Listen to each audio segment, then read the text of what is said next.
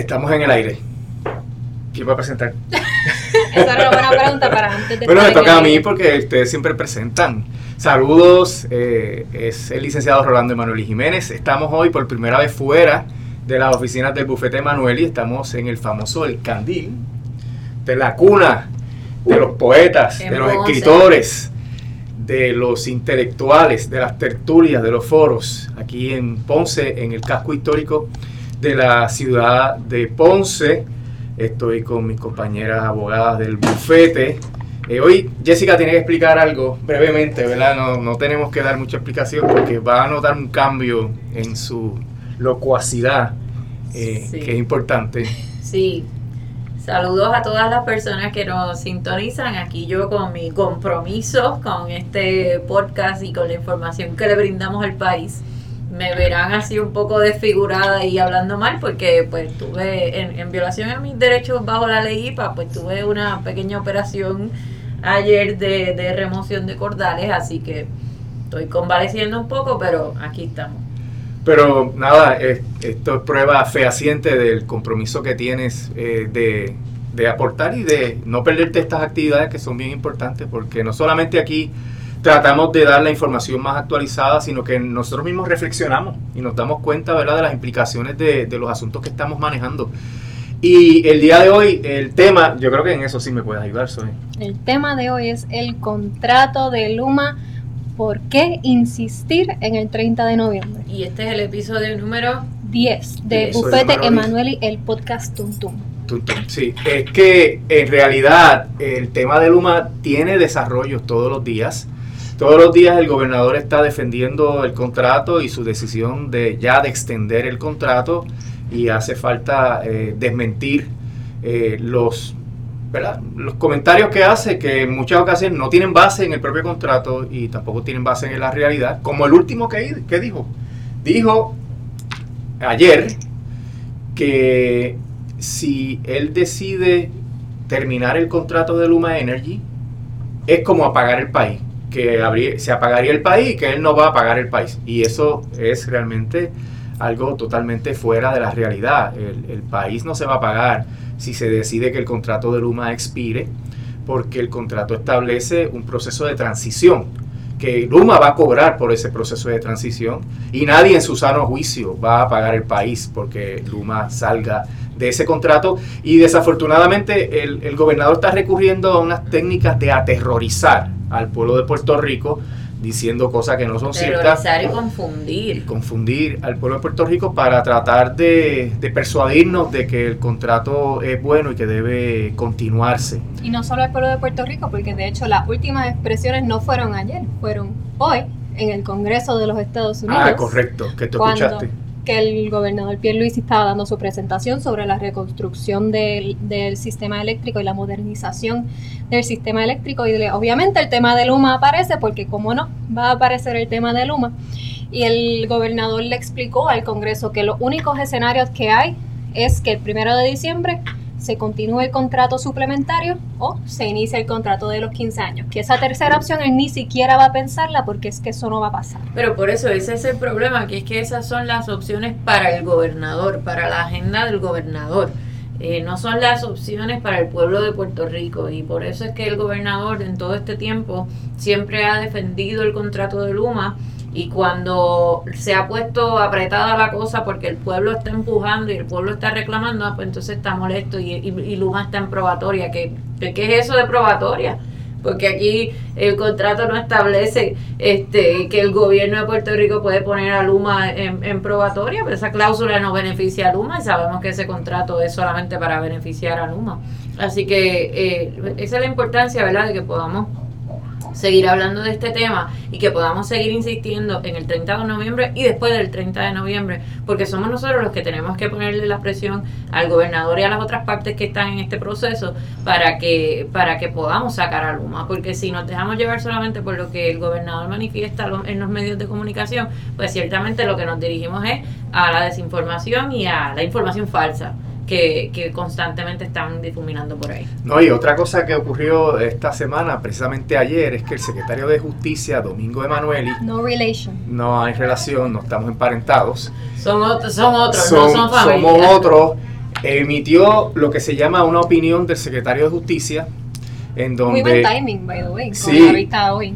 Claro, se trata obviamente de otro de los esfuerzos de lavarle la cara al contrato y de apoyar las gestiones de relaciones públicas del gobernador, que incluyeron a la secretaria de Energía y a la directora de FEMA, que ha tenido diferentes actividades con ambas funcionarias, y que en este caso el secretario, respondiendo a una petición del director de las alianzas público-privadas, Fermín Fontanés, pues emitió lo que se llama una opinión en donde él le contesta una pregunta y la pregunta que le hacen es, ¿verdad?, que verifique la validez del contrato con Luma Energy y el secretario Emanueli contesta que el contrato es válido. Pero cuando uno lee el documento, se da cuenta que lo que hace primordialmente el grueso del escrito es meramente analizar si el contrato pasó por todas las etapas que dice la ley que debe pasar un contrato de alianza público-privada de una transacción de la Autoridad de Energía Eléctrica.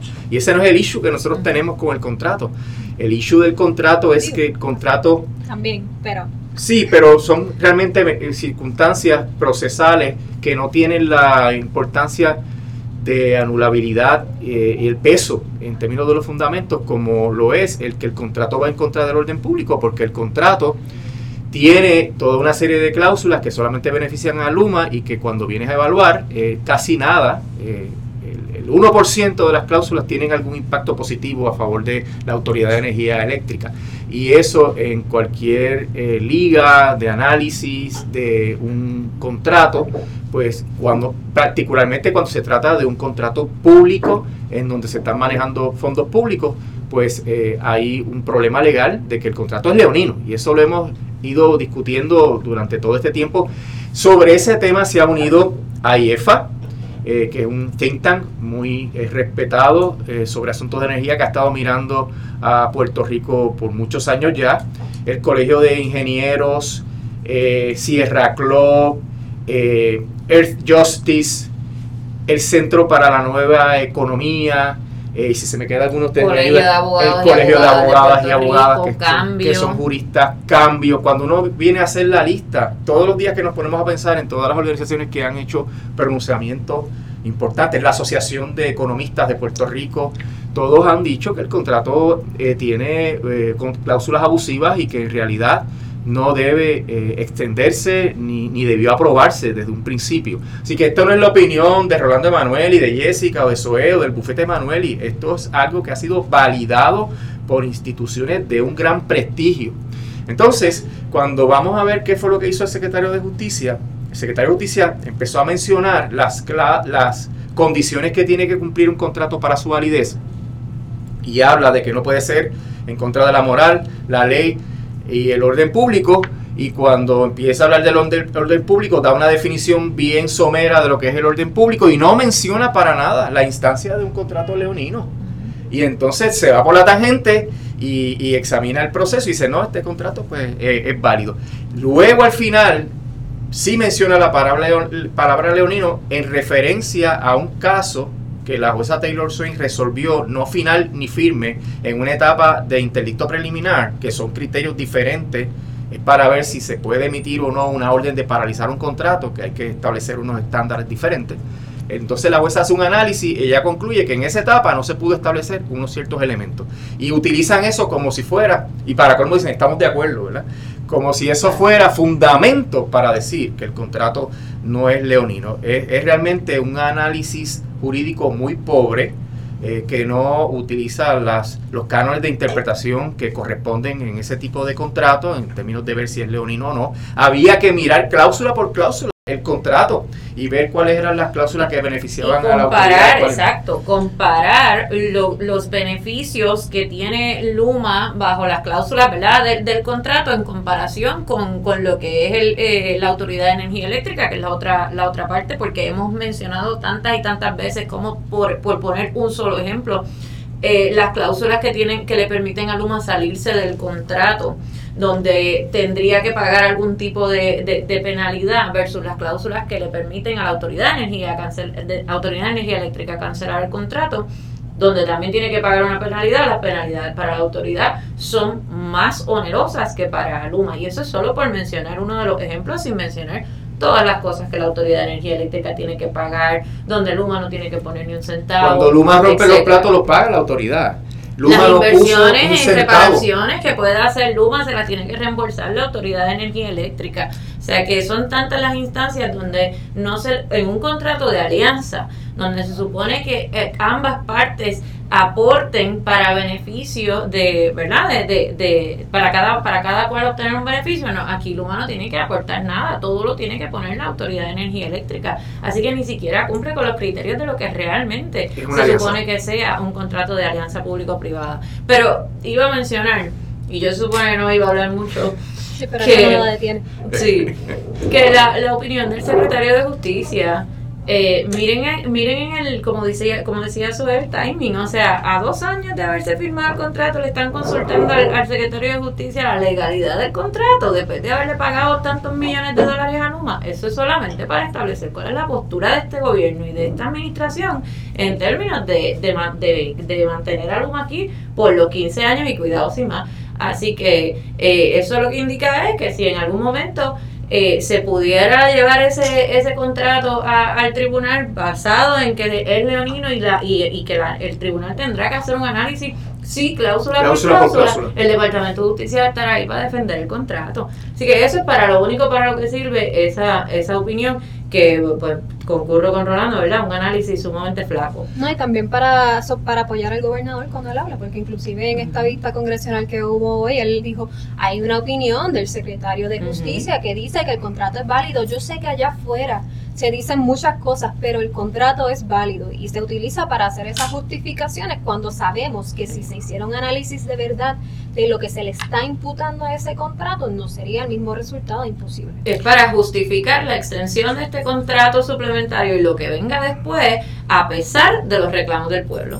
Sí, mi opinión de la de la opinión, valga la redundancia, es que es superficial e ingenua superficial porque no entró en el tema de si el contrato es leonino e ingenua porque las cláusulas tienen un impacto. Los ingenieros saben cuáles son el, cuál es el impacto de esas cláusulas. Los abogados saben cuál es el impacto de esas cláusulas. La misma autoridad sabe cómo queda maltrecha sin poder ni siquiera supervisar a Luma Energy, siendo la, la entidad que se supone que es dueña del sistema, no puede supervisar al contratista. Y, y, eso, e, eso, esa sustancia hace que la opinión esté totalmente desarticulada de la realidad. Y sobre el asunto de la supervisión, etcétera, yo quiero que toquemos el tema también de que, ah, vamos a poner entonces a Josué Colón este como CEO de Luma o vamos a cambiar e incluso sacar a Fermín Fontanet de la Autoridad de Alianzas Público-Privadas y simplemente hacer movimientos de personal aunque sea alto ejecutivo para eh, solucionar el problema. Por favor, comentemos sobre eso y cómo eso no resuelve el problema. Claro, ¿Empezamos por Fontanet o empezamos por José Colón? Bueno, vamos a, empezar, la Petición popular a, José Colón, porque todo el mundo está hablando, ah, José Colón, él ha hecho un buen trabajo, es posible que mejore Luma. Miren, no es cambiando el jockey, el caballo el que está mal. Eso, eso en otras entrevistas. es verdad. Es el caballo que es un chongo. ¿Por qué es un chongo? Porque el contrato tiene todas estas taras estructurales el Josué Colón se sienta en la silla de Stensby y primero eh, tendrá que pedir una cantidad similar, ¿verdad? Y eso va a costa del pago de nosotros en los eh, todos los meses con la tarifa, una cantidad de, de, salario similar a la de Stensby. Segundo, que José Colón va a estar ahí para beneficio de los accionistas, porque es un contrato de una compañía privada donde él tiene que tener una ejecución que es siempre en beneficio de los accionistas, no implica ningún tipo de mejora.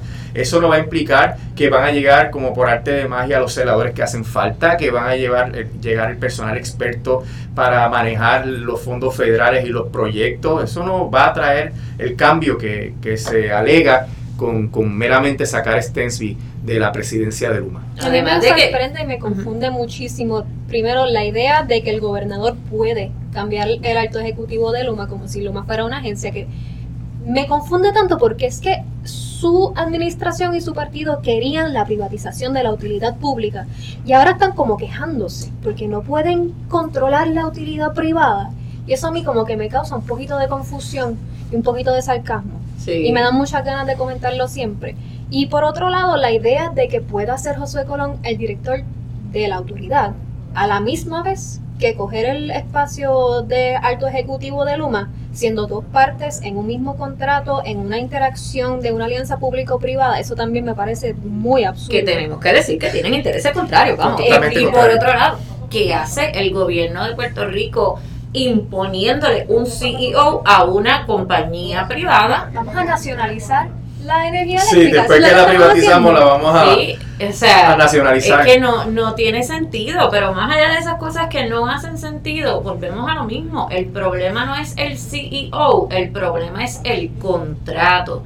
Y ese es el asunto que no quieren tocar ni con un palo, porque porque pues porque lo que están buscando no solamente eh, Luma por su lado sino esta, eh, este gobernador que también es eh, fue abogado de la Junta de Control Fiscal lo que tiene es la agenda de asegurarse su futuro de alguna forma. Sí y esto obviamente se tira como una bola de humo. ¿Te acuerdas aquella conferencia de prensa donde vino este otro ejecutivo a, que era un poquito más carismático a decir todo lo que iban a hacer y a nombrar a una persona que había sido líder de la juventud del Partido Nuevo Progresista, que no tenía ninguna experiencia eh, dirigiendo ese tipo de equipo, pues cuéntenos qué ha pasado con eso. ¿no? ¿Cuáles son los logros? ¿Han hecho alguna conferencia de prensa sobre lo que han logrado? O sea que son bolas de humo para calmar las aguas. relaciones públicas para eh, calmar las aguas. Y lo que tú estabas comentando es importante porque eh, el Partido Nuevo Progresista defiende con tanta fuerza a Luma porque se ha convertido en una fuente de empleo para eh, los militantes del partido. O sea, como fue la Autoridad de Energía Eléctrica en su momento, también ahora, y por eso la defienden abrazo partido, porque ahí es donde pueden hacer llamadas, porque Luma está ahí porque ellos pusieron a Luma, y por ende ellos tienen esa reciprocidad y ya hacen la llamada y refieren gente para trabajar como hacían cuando era la Autoridad de Energía Eléctrica. Así que nada ha cambiado en términos de la exacto, Lo que buscaban resolver con la privatización no lo han logrado para nada porque no hay mejor servicio, el servicio no es más barato, sigue la politización dentro de ahora la entidad, la entidad privada donde no hay transparencia. Las contrataciones son mayores, se están gastando millones de dólares en las contrataciones, más lo que se le está pagando a esa compañía por hacer exactamente lo mismo que hacía la Autoridad de Energía Eléctrica, pero sin las personas que conocen cómo hacerlo. Así que, ¿dónde está el avance? No hay ahorros para el gobierno central ni para la Autoridad de Energía Eléctrica con este contrato. Así que volvemos. ¿Por qué seguimos con Luma y por qué nosotros tenemos que seguir insistiendo en el 30 de noviembre y, la, y más allá. Mira, hay un asunto bien interesante de que el gobernador primero eh, decía con mucha ambigüedad que como quiera Luma iba a estar el primero de diciembre y nosotros contestábamos, bueno, porque hay una transición. Eh, esto no, no cambia porque en realidad Luma tiene que quedarse para terminar el proceso de transición. Y el, el el gobernador no soltaba prenda, ha ido soltando prenda poco a poco. Eh, ya por lo menos se puede intimar que va a por lo menos extender el contrato, pero también ha dicho que está negociando y la pregunta sería, ¿qué se podría estar negociando? Bueno, lo primero sería la fecha, la fecha de la extensión, porque hay que presumir que el contrato suplementario se va a mantener hasta que por lo menos la autoridad salga de la quiebra mediante la confirmación del plan de ajuste de la deuda, que ese es el objetivo del contrato suplementario. Y que eso se supone que va a ocurrir en, vera, en el, verano, del 2023 o más. Por las apelaciones, porque podría haber apelaciones. No, ni siquiera, o sea, sí, apelaciones, pero la acusación está siendo sumamente optimista diciendo que va a haber un plan confirmado para, para verano, así que de allí a al más allá, como dice. Sí, es, es como las proyecciones de crecimiento económico de, Puerto Rico, siempre demasiado optimista. El proceso es bien complejo y si no hay un acuerdo con los bonistas va a ser una guerra y, va a haber insistencia en la desestimación de la quiebra, insistencia en el nombramiento del síndico, etcétera. Así que el, detalle sería, eh, porque se habla, ¿verdad? Y lo dijo el gobernador en la vista pública hoy, en el Congreso, de que es una alternativa que Luma empiece los 15 años, pero pensando por qué se hizo el contrato suplementario, es difícil que Luma escoja eso porque tendría que operar bajo ese contrato durante una quiebra. Y en una quiebra tú tienes muchos jefes. Tienes, obviamente, la Junta, tienes la Autoridad de las Alianzas Público-Privadas, que es el, jefe más flojo del mundo, ¿verdad? Porque ese nos fiscaliza. Pero tiene también eh, la jueza Taylor Swain, tiene también los acreedores que presionan y eh, en términos de operar bajo quiebra, los deudores tienen más dificultades porque los suplidores y toda la gente que contrata con ellos quiere garantías de pago, porque sabe que el deudor tiene aprietos económicos y le cobran más, le cobran prima, le, establecen condiciones más onerosas de pago, etcétera. Y eso ha sido mencionado en muchas ocasiones en, el proceso de litigación, donde se sabe que Luma no quiere entrar a los 15 años con un proceso de quiebra que está eh, corriendo. Entonces, ¿qué le, ¿qué le podrían ofrecer a Luma? Para que Luma renuncie, porque todas esas cosas son negociables.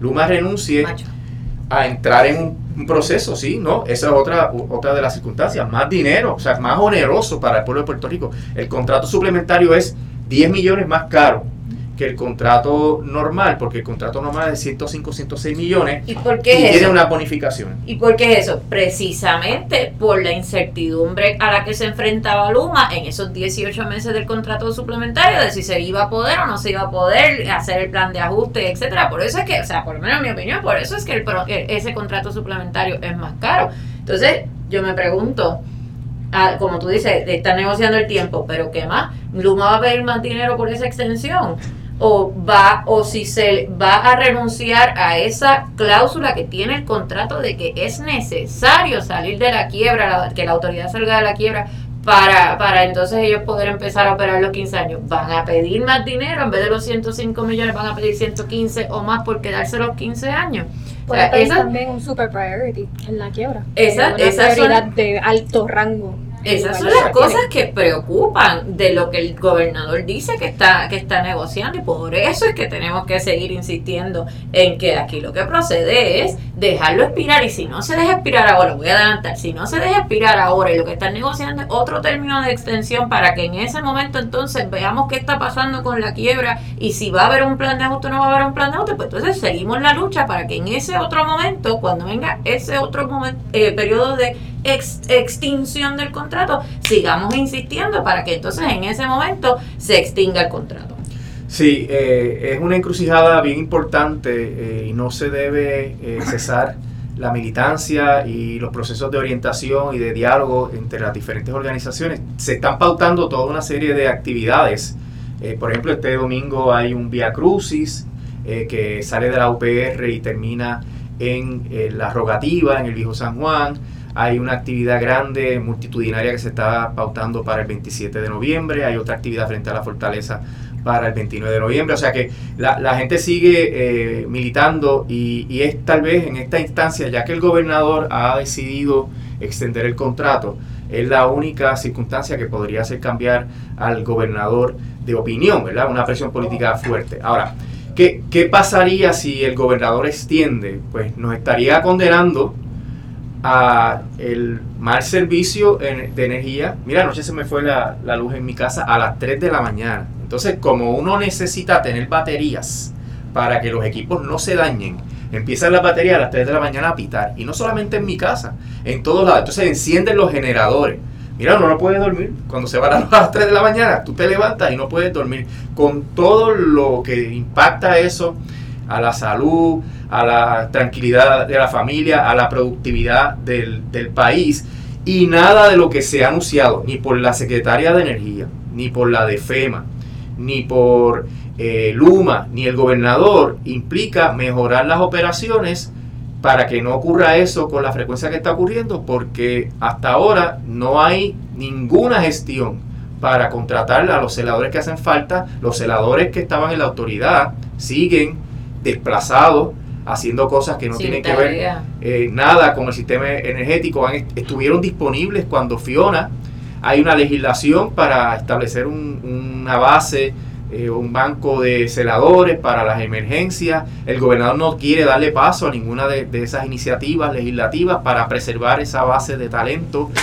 Preparar un celador competente toma por lo menos cinco años Así que no vamos a resolver el problema. Los americanos que vienen aquí vienen por un tour of duty de la compañía, vienen y se van, cobran eh, dos, tres veces más de lo que cuesta un celador eh, puertorriqueño residente aquí en Puerto Rico. Todo eso lo pagamos con la tarifa. Luma no pone un centavo. Así que no anticipamos mejoría no hay, eh, aunque hay una inversión que se supone que vaya llegando, está llegando por cuenta gotas, por ende no se va a notar un cambio ni a corto ni, ni mediano plazo y eso augura mal servicio por los próximos años por culpa de esta decisión eh, errada del gobernador Pierluisi de extender el contrato para que Luma pueda entrar en su momento en, el contrato de 15 años. Más la inversión de esos fondos federales, que es una eh, cantidad histórica que la quieren utilizar para reconstruir el mismo sistema dependiente de combustibles fósiles, etcétera, cuando podríamos estar usando ese dinero para, para transformar el sistema realmente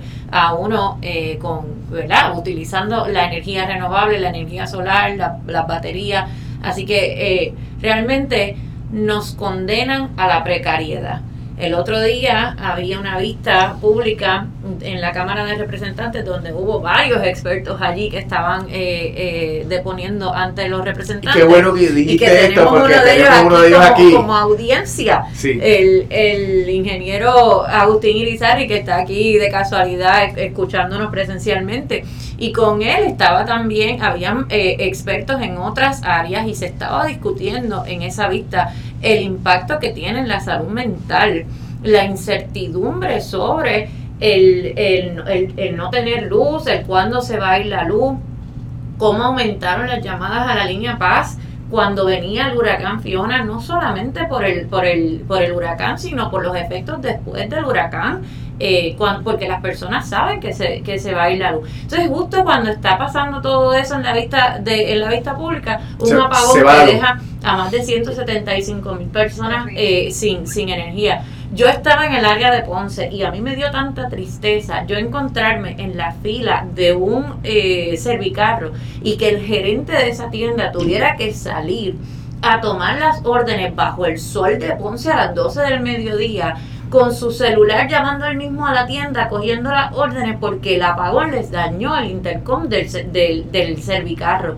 Y así se nos dañan cosas en la casa, así los negocios tienen que gastar más dinero en operar, así tenemos hospitales sin servicio de energía eléctrica donde ha muerto gente, así se nos quema la gente, se les queman las casas a la gente eh, por, por, por las plantas, etcétera todo por la incompetencia de Luma. Y eso, como hemos dicho aquí, no va a mejorar.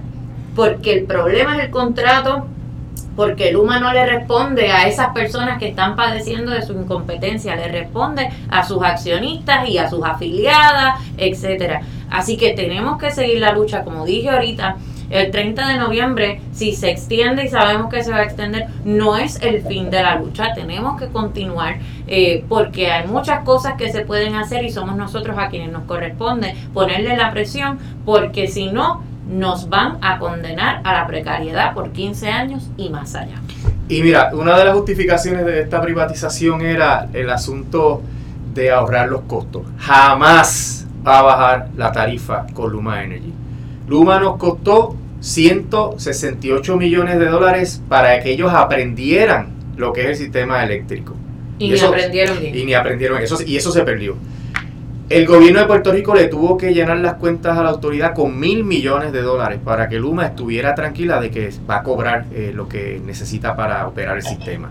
Eso, Natalia Yaresco dijo que era una inversión de equidad y que no va a regresar, no es un préstamo, eso no va a regresar, eso se, eso se perdió, regalado. Luma cuesta bajo el contrato suplementario 115 millones de dólares más todo lo que decida gastar. Por eso es que trae gente de afuera, con hotel, por eso es que paga escuelas, por eso es que paga fiestas y, diferentes cosas. No tiene controles de los gastos, ni tiene incentivos para controlar los gastos. Todavía el asunto de las métricas, que eh, también el ingeniero Agustín Irizarri es perito en ese caso, todavía las métricas no se han eh, resuelto y Luma está peleando como gato boca arriba para que sean las métricas más laxas posibles. Y para que no haya penalidades. Y para que no hayan penalidades. Y que son tan, que sirven también para darle más dinero a, Luma. Exacto. como están ahora mismo, las métricas solamente le dan a Luma más dinero si de un threshold, ¿cómo se dice en español? Sí, de, una base para arriba, este se desempeñan mejor. Pero y, y la base quieren que sea la más bajita posible para que se alcance bien pero fácil. Tienen que superarla para que le den un incentivo, pero si caen por debajo, no hay absolutamente No pasa nada. Luma no es partidaria de movernos lo más rápido posible a la energía, a la energía renovable y todo lo contrario, está vinculada a intereses del gas natural en los Estados Unidos y en Canadá. Eh, Luma eh, tiene el control de proponer al negociado los aumentos que correspondan, ¿verdad? Porque eh, ahora mismo es quien propone el presupuesto según el contrato. Y viene la incertidumbre del plan de ajuste de la deuda, donde si la Junta negocia como ha negociado anteriormente a favor de los acreedores, podría venir un, cargo adicional que ya se sabe, ¿verdad? Que en un momento estuvieron discutiendo 23 dólares mensuales por cada abonado, o sea, por cada conexión, que eso incluye también a los que tengan energía renovable eh, de solar, que estén conectados al grid, tendrían que pagar todo eso. O sea que es algo que es totalmente regresivo, que significa que los más pobres el impacto es mucho mayor, porque no es lo mismo que si tú tienes una factura de 50 dólares, tienes que pagar 23 dólares, es prácticamente la mitad de aumento, 50% de aumento, que si tienes una factura de 500, que 23 es una cantidad, una proporción mucho menor, así que perjudica a los pobres. Puerto Rico tiene más de un 40% de la población es pobre, más de un 60% de los niños eh, son pobres y eh, hay unos riesgos bien grandes, y esto lo calculó Héctor Cordero Guzmán, el sociólogo de la Universidad de Nueva York, de que en su momento, con los aumentos, el costo de energía de las familias más pobres sea intolerable. Él llegó a calcular, cuando el RSA, el acuerdo anterior con los bonistas, que podría ser de un 30 a un 40% del presupuesto familiar el costo de la energía la cantidad de, La cantidad de empleos que se podrían perder y no solamente eso, que el que tiene dinero para moverse a un sistema de energía renovable, pues entonces reduce sus costos en energía, pero eso se lo pasamos realmente a las personas que no tienen el dinero para moverse a un sistema de energía renovable, que son los que se quedan pagando su tarifa y que eso que han estado ofreciendo de 23 a 26 dólares no necesariamente es fijo, que podría ir aumentando conforme a la inflación y conforme a las personas que nos quedemos pagando la factura eh, sin poder recurrir a otros a otros medios ¿verdad? de energía renovable. Y eso por encima de lo que sea que el Luma nos estaría aumentando, porque lo que estamos hablando ahora mismo entramos en el tema de entramos en el tema del encuentro comunitario de la deuda de la Autoridad de Energía Eléctrica, pero lo que estamos hablando ahora mismo es el resultado del plan de ajuste de deuda de la Autoridad de Energía Eléctrica. todo esto, esa información que acaba de salir de aquí es por encima de todos los aumentos que vamos a ver si Luma Energy se queda en Puerto Rico, porque Luma Energy cobra independientemente de su desempeño y también utiliza el dinero de la autoridad para sufragar sus operaciones. Y mientras la autoridad no tenga dinero, sube la tarifa. Y si sube la tarifa para eso, también sube la tarifa para la deuda, también sube la tarifa para cualquier mejora que se tenga que hacer, supongo, en su momento. Todo eso nos cae encima a nosotros. Y el asunto se podría poner peor y tendría consecuencias macroeconómicas, que eso lo aprendí de Alameda, ¿verdad? De José Israel Alameda, mi gran amigo, porque tenemos un plan de ajuste de la deuda. Ese plan de ajuste de la deuda, para cumplir con él, hay que recaudar 3.350 millones de dólares anuales para pagarle a los acreedores del plan de ajuste de la deuda del gobierno central. Y uno dice, pero ¿cómo va a ser? Bueno, sí, 1.150 millones para los bonistas, 2.200 millones para los pensionados. Y ahora se entera la gente de que están los instrumentos de valor contingente y el bono para los empleados que hipotecó el arbitrio de RON y el IBU y cualquier crecimiento y sobrante de esos impuestos va para pagar esos acreedores. Así que ya a los bonistas por el instrumento de valor contingente en estos dos primeros años le han pagado 442 millones de dólares y el bono a los empleados fue de 400 y pico de millones, así que van 800 millones adicionales a los 3.350 millones. Cuando se hablaba de la deuda de Puerto Rico se decía, no, porque es que hay años en que hay que pagar 3.900 millones, ¿sí? Un solo año había que pagar 3.900 millones. Pues ya no pasamos de eso. Y cada vez que haya consumo más allá de las expectativas de la Junta, porque por ejemplo esto ocurre porque hay fondos federales de pandemia, de terremotos, de los huracanes, de la autoridad, aumenta el consumo, pues va a haber esos pagos adicionales. Después de que se recoja ese dinero es que empezamos a gastar un solo centavo en salud, seguridad, en todos los otros asuntos. Y cuando tú escuchas las noticias en la radio, es todo precariedad. No hay trabajadores sociales, no hay suficiente gente para dar ciertos servicios, el centro médico está al garete, no tiene eh, suficiente personal. Y, y eso... Ni luz. Ni luz. Y eso obviamente es consecuencia de un plan de ajuste de la deuda que no es sostenible y que eh, realmente va a llegar el momento que la propia Junta anticipa en que volvamos a caer en un, en un déficit estructural que nos lleve a un impago. Y a donde iba, ¿verdad? Con toda esta digresión, es que Alameda dijo, lo vuelvo a citar, Ya se me había hay que enviarle. Alameda dijo que hay un cálculo económico que tiene que ver con la tarifa y que cuando tú subes la tarifa baja el crecimiento económico y que como nosotros estamos ahora las expectativas es de crecimiento económico negativo que para que la el, el crecimiento suba, para que haya crecimiento y por, po- y por tanto se pueda pagar la deuda, tiene que estar, no sé si menciona Agustín, me, me lo dice 12 centavos. 16 centavos. 16 centavos. Y estamos a 32 aproximadamente. O sea que en realidad es el doble de, lo que se está pagando y que eso impide que haya crecimiento económico. Y ahí vuelvo a traer otro insigne economista que es Stiglitz, que dice, país que no crece, país que no puede pagar la deuda. Y si nosotros no podemos pagar la deuda, pues nos vamos otra vez a caer en un proceso de impago con todas las consecuencias. Y además Stiglitz dijo, lo ha, lo ha repetido varias veces, 50% de los países que ajustan su deuda vuelven a caer en un impago en 5 años. Y esas son las proyecciones de la propia Junta, de que a finales de la década vamos a tener un problema de déficit estructural. Los economistas locales dicen que eso es antes. Y eso de la, del ajuste de la deuda, de un mal servicio eléctrico, de un servicio eléctrico costoso, va a tener un impacto devastador en esas proyecciones económicas.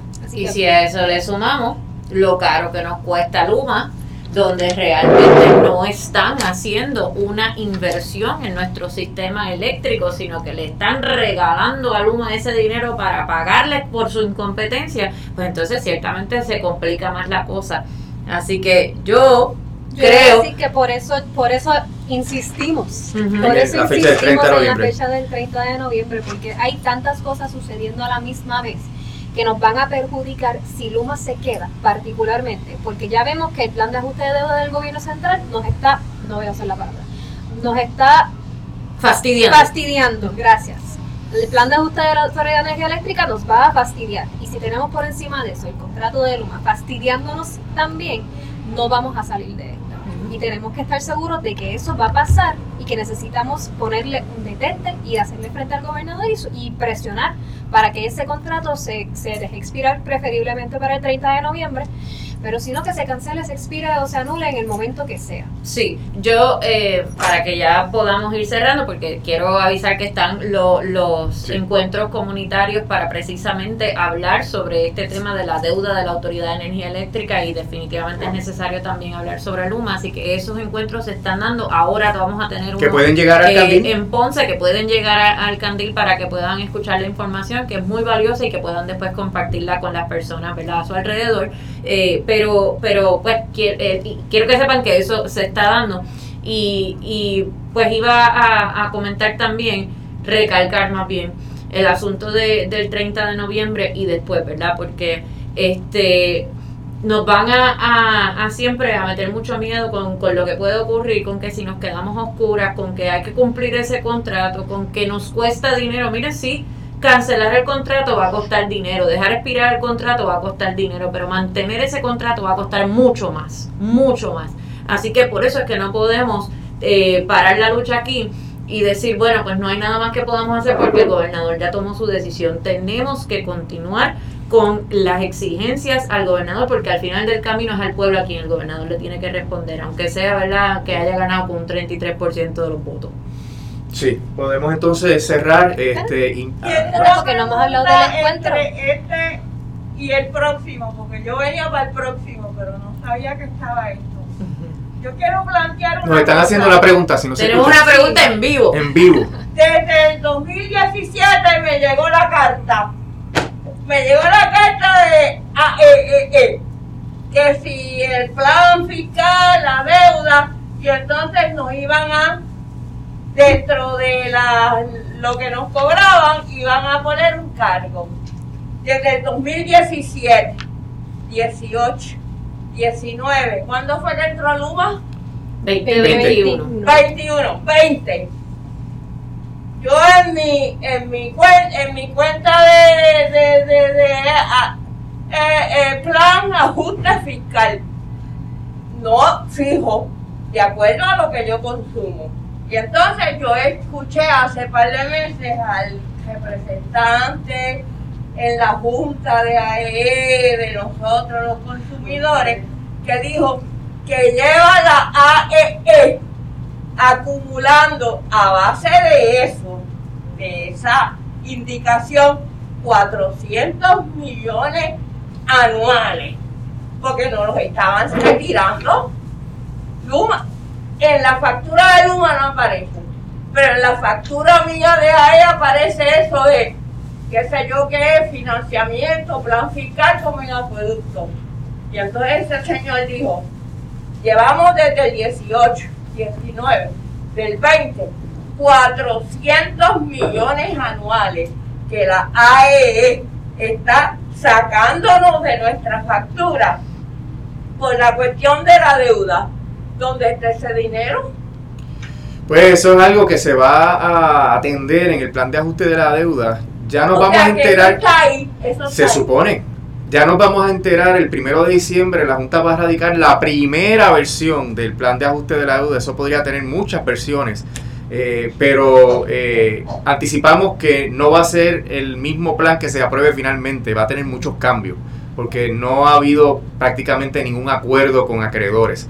Así que eh, es una situación que se supone que se tome en cuenta la distribución. Lo que no queremos es que se lo den a los bonistas, porque Sí, pero como vamos a ver, recaudación existe, como dijo este señor. se supone. Sí, Sí. Alrededor de la factura. 400 sí. millones Se anuales. supone que esté eh, consignado en las cuentas de la se autoridad. supone Sí, que esté consignado, sí, definitivamente. pero no sabemos, ¿verdad? Eso sabe, se sabría cuando radiquen el plan y cuando se confirme el plan sabríamos qué van a hacer con ese dinero. Bueno, pues vamos a dar por terminado Gracias, el Estaba tratando de podcast. decir Ella que- quiere decir algo. Que Jessica anunció los encuentros comunitarios, pero también quiere decir que no son solamente espacios para escuchar lo que nosotros decimos o lo que dicen las personas conocedoras del tema, también son espacios comunitarios para interactuar entre nosotros y buscar maneras de llevar el tema hacia más espacios y para crear esa presión que necesitamos para terminar con el contrato. Ya me confundí de tema y todo. Sí. Para terminar con el plan de ajuste de deuda que no queremos para la Autoridad de Energía Eléctrica y proteger nuestros intereses como consumidores y como ciudadanos de Puerto Rico. Gracias. Muy bien. Pues, Ahora sí, a dar las advertencias de que nos la- busquen no en las hemos redes, hecho nos la compartan.